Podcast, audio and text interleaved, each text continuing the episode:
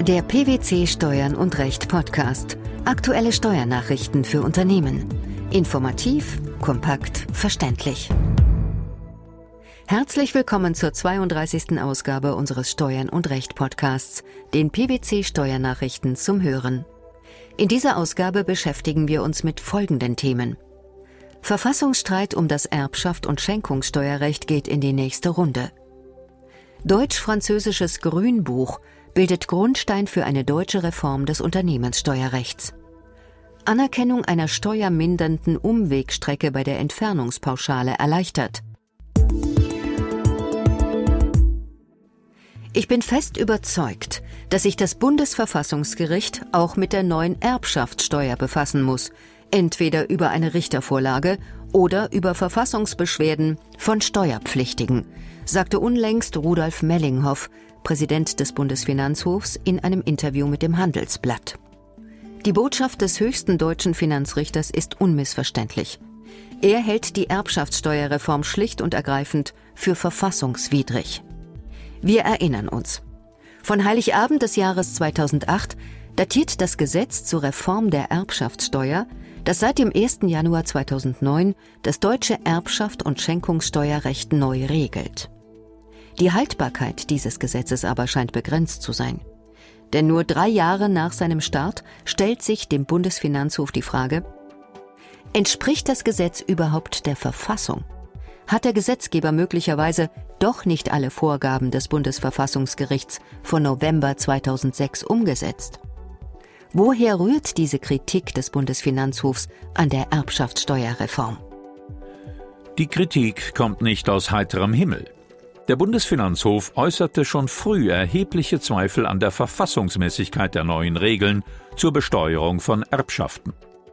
Ein Thema hat das Hohe Gericht dabei vor allem im Visier. Die erbschaftssteuerliche Verschonung von unternehmerischem Vermögen und damit die Möglichkeit, durch eine bloße Wahl der Rechtsform Steuervergünstigungen bei der Erbschaft und der Schenkungssteuer zu erreichen. Je nach Gestaltung muss der Erbe im Gegenzug keine Verpflichtungen für das Gemeinwohl eingehen, etwa den Erhalt von Arbeitsplätzen, so die Kritik des Gerichts. Eine vom Bundesfinanzhof ausdrücklich kritisierte Gestaltung ist dabei die steuerbegünstigte Übertragung von Kapitalvermögen mittels einer sogenannten Cash GmbH. Um was geht es? Bei einer Cash GmbH profitiert ein Steuerpflichtiger von der Tatsache, dass Steuervergünstigungen grundsätzlich auch für den Übergang von Vermögen gewerblich geprägter Personen oder Kapitalgesellschaften zu gewähren sind. Der richterliche Vorwurf bei entsprechender Gestaltung lässt sich bei der Übertragung auch die Vollverschonung beantragen, sodass gar keine Steuer fällig wird. Da etwa Festgeldkonten oder Spareinlagen nach Auffassung der Finanzverwaltung kein Verwaltungsvermögen sind, ist auch das Einhalten der sogenannten Verwaltungsvermögensquote in diesen Fällen unproblematisch.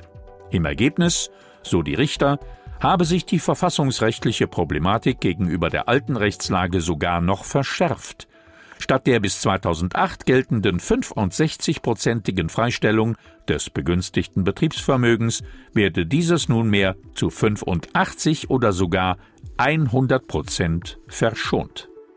Mit welchen Entwicklungen müssen wir jetzt rechnen?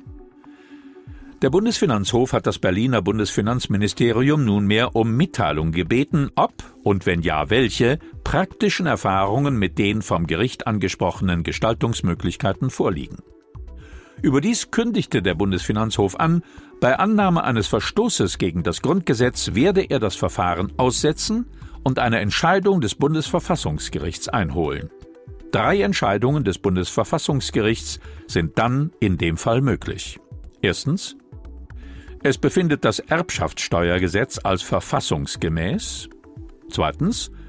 Es erklärt das Gesetz, wie schon 2006, als mit dem Grundgesetz unvereinbar und gibt dem Gesetzgeber eine erneute Frist, um die Verfassungsmäßigkeit des Gesetzes herzustellen. Oder drittens. Es erklärt die beanstandeten Vorschriften des Gesetzes für nichtig und kippt damit das Erbschaftssteuergesetz als Ganzes, und zwar rückwirkend, auf den 1. Januar 2009. Und wie wahrscheinlich ist es, dass Verfassungsrichter ein komplettes Gesetz für nichtig erklären? Zugegebenermaßen geschieht dies sehr selten. Allerdings ist so etwas schon vorgekommen. Eher wahrscheinlich ist die zweite Variante. Dann muss der Gesetzgeber entscheiden, ob er erneut einen Versuch wagt, das Gesetz zu reparieren oder die Erbschaft und Schenkungssteuer, wie bereits die Vermögensteuer zum 31. Dezember 1996, sang- und klanglos auslaufen lässt. Selbstverständlich ist es auch nicht auszuschließen, dass der Gesetzgeber initiativ tätig wird und von sich aus das Erbschaftssteuergesetz ändert. Sicherlich wird einige Zeit verstreichen, bis die endgültige Entscheidung des Bundesfinanzhofs vorliegt und erst recht ein mögliches Urteil des Bundesverfassungsgerichts. Beim letzten Mal hat es schließlich mehr als fünf Jahre gedauert. Deshalb stellt sich die Frage, wie sollten Betroffene in der Schwebezeit verfahren? Noch nicht bestandskräftige Erbschafts- und Schenkungssteuerbescheide sollten verfahrensrechtlich offen gehalten werden, etwa mittels eines Einspruchs gegen den Bescheid oder durch einen entsprechenden Änderungsantrag bei Bescheiden, die unter dem Vorbehalt der Nachprüfung stehen. Gleichzeitig sollten Steuerpflichtige das Ruhen des Verfahrens bis zu einer gerichtlichen Entscheidung beantragen. Mit Blick auf das Nachversteuerungsrisiko im Falle einer Verletzung der Lohnsummenklausel oder der Behaltensfrist gilt das auch für Bescheide, in denen die Verschonung betrieblichen Vermögens zu 85 oder gar zu 100 Prozent gewährt wurde. Die deutsche Bundeskanzlerin Angela Merkel und der französische Staatspräsident Nicolas Sarkozy beauftragten im vergangenen Jahr ihre Finanzminister, Vorschläge für eine Annäherung der Körperschaftssteuerbemessungsgrundlagen und der Körperschaftssteuersätze zu unterbreiten. Die Ergebnisse dieser deutsch-französischen Zusammenarbeit liegen nunmehr in Form eines sogenannten Grünbuchs vor. Das hehre Ziel, durch eine aufeinander abgestimmte Unternehmensbesteuerung neue Wachstumsimpulse zu setzen und Mittelständlern die grenzüberschreitende Arbeit zu erleichtern. Nationale Alleingänge ohne Folgen? Nun ja, sollten diese Änderungen Gesetz werden, dürfte der Vorschlag der EU-Kommission über eine gemeinsame konsolidierte Körperschaftssteuerbemessungsgrundlage damit vom Tisch sein. Das von den Finanzministerien beider Länder erarbeitete Papier analysiert die Steuersysteme und gibt Empfehlungen, wie die Unternehmenssteuern künftig angeglichen werden könnten. Als Beispiel und Beleg hierfür könnte die Gruppenbesteuerung dienen. In Frankreich wie in Deutschland gibt es Regelungen zur Gruppenbesteuerung, die jedoch wesentliche Unterschiede aufweisen. So hängt nach deutschem Steuerrecht die Verlust- und Gewinnzusammenrechnung beim Organträger vom Abschluss eines Gewinnabführungsvertrags und damit von einer Gewinnabführung durch die Organgesellschaft bzw. einer Verlustübernahme durch den Organträger ab. Demgegenüber wird im französischen Steuerrecht der Abschluss eines Gewinnabführungsvertrages nicht gefordert. Abweichungen gibt es aber auch bei der Mindestbeteiligungsquote. Während Deutschland eine Mindestbeteiligungsquote von mehr als 50 Prozent fordert, hängt die Gruppenbesteuerung in Frankreich von einer Mindestbeteiligungsquote von 95 Prozent ab. Da eine vollständige Angleichung bei der Gruppenbesteuerung kurzfristig nicht umsetzbar erscheint, zieht Deutschland einerseits die Abschaffung bzw. Änderung des Gewinnabführungsvertrags und andererseits eine Erhöhung der Mindestbeteiligungsquote in Betracht. Wie realistisch ist eine solche Angleichung? Zumindest müssen wir von ernstzunehmenden Absichten ausgehen. Denn nur wenige Tage nach Veröffentlichung des Grünbuchs hat die Koalition ein Zwölf-Punkte-Reformprogramm veröffentlicht. In dieser politischen Absichtserklärung, nämlich das Unternehmenssteuerrecht zu modernisieren und zu vereinfachen, ist ein Punkt der Gruppenbesteuerung gewidmet. Ob und welche Änderungen letztlich vorgenommen werden, erfahren wir jedoch erst mit Vorlage eines Gesetzentwurfs. Ohnehin müssen die Grünbuchvorschläge nun innerhalb der Europäischen Union und mit den nationalen Parlamenten diskutiert werden. Nach weiteren Konsultationen könnten die Vorschläge dann ab 2013 schrittweise umgesetzt werden. Um ein ganz anderes Thema geht es in unserem nächsten Beitrag. Auf Umwegen ins Büro und das ohne Steuerfolgen. Die Rechtsprechung macht es möglich. Die Rede ist von der Entfernungspauschale, denn dank mehrerer Urteile des Bundesfinanzhofs ist die Anerkennung einer steuermindernden Umwegstrecke und der damit zusätzlichen Entfernungskilometer deutlich gestiegen.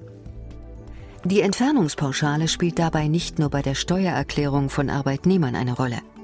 Auch die Pauschalierungsmöglichkeit von Fahrtkostenzuschüssen für die Fahrten zwischen Wohnung und Arbeitsstätte mit dem eigenen Pkw ist auf die Entfernungspauschale begrenzt. Die Krux? Bei der Ermittlung gibt es immer wieder Streitigkeiten mit der Finanzverwaltung über die anzusetzende Entfernung. Warum? Grundsätzlich kann die Entfernungspauschale nur für die kürzeste Entfernung zwischen Wohnung und Arbeitsstätte beansprucht werden. Es sei denn, eine andere Verbindung ist offensichtlich verkehrsgünstiger. Aber was heißt das? Der Bundesfinanzhof hat jetzt die Anforderungen an den Begriff der offensichtlich günstigeren Straßenverbindung in zwei Urteilen gelockert.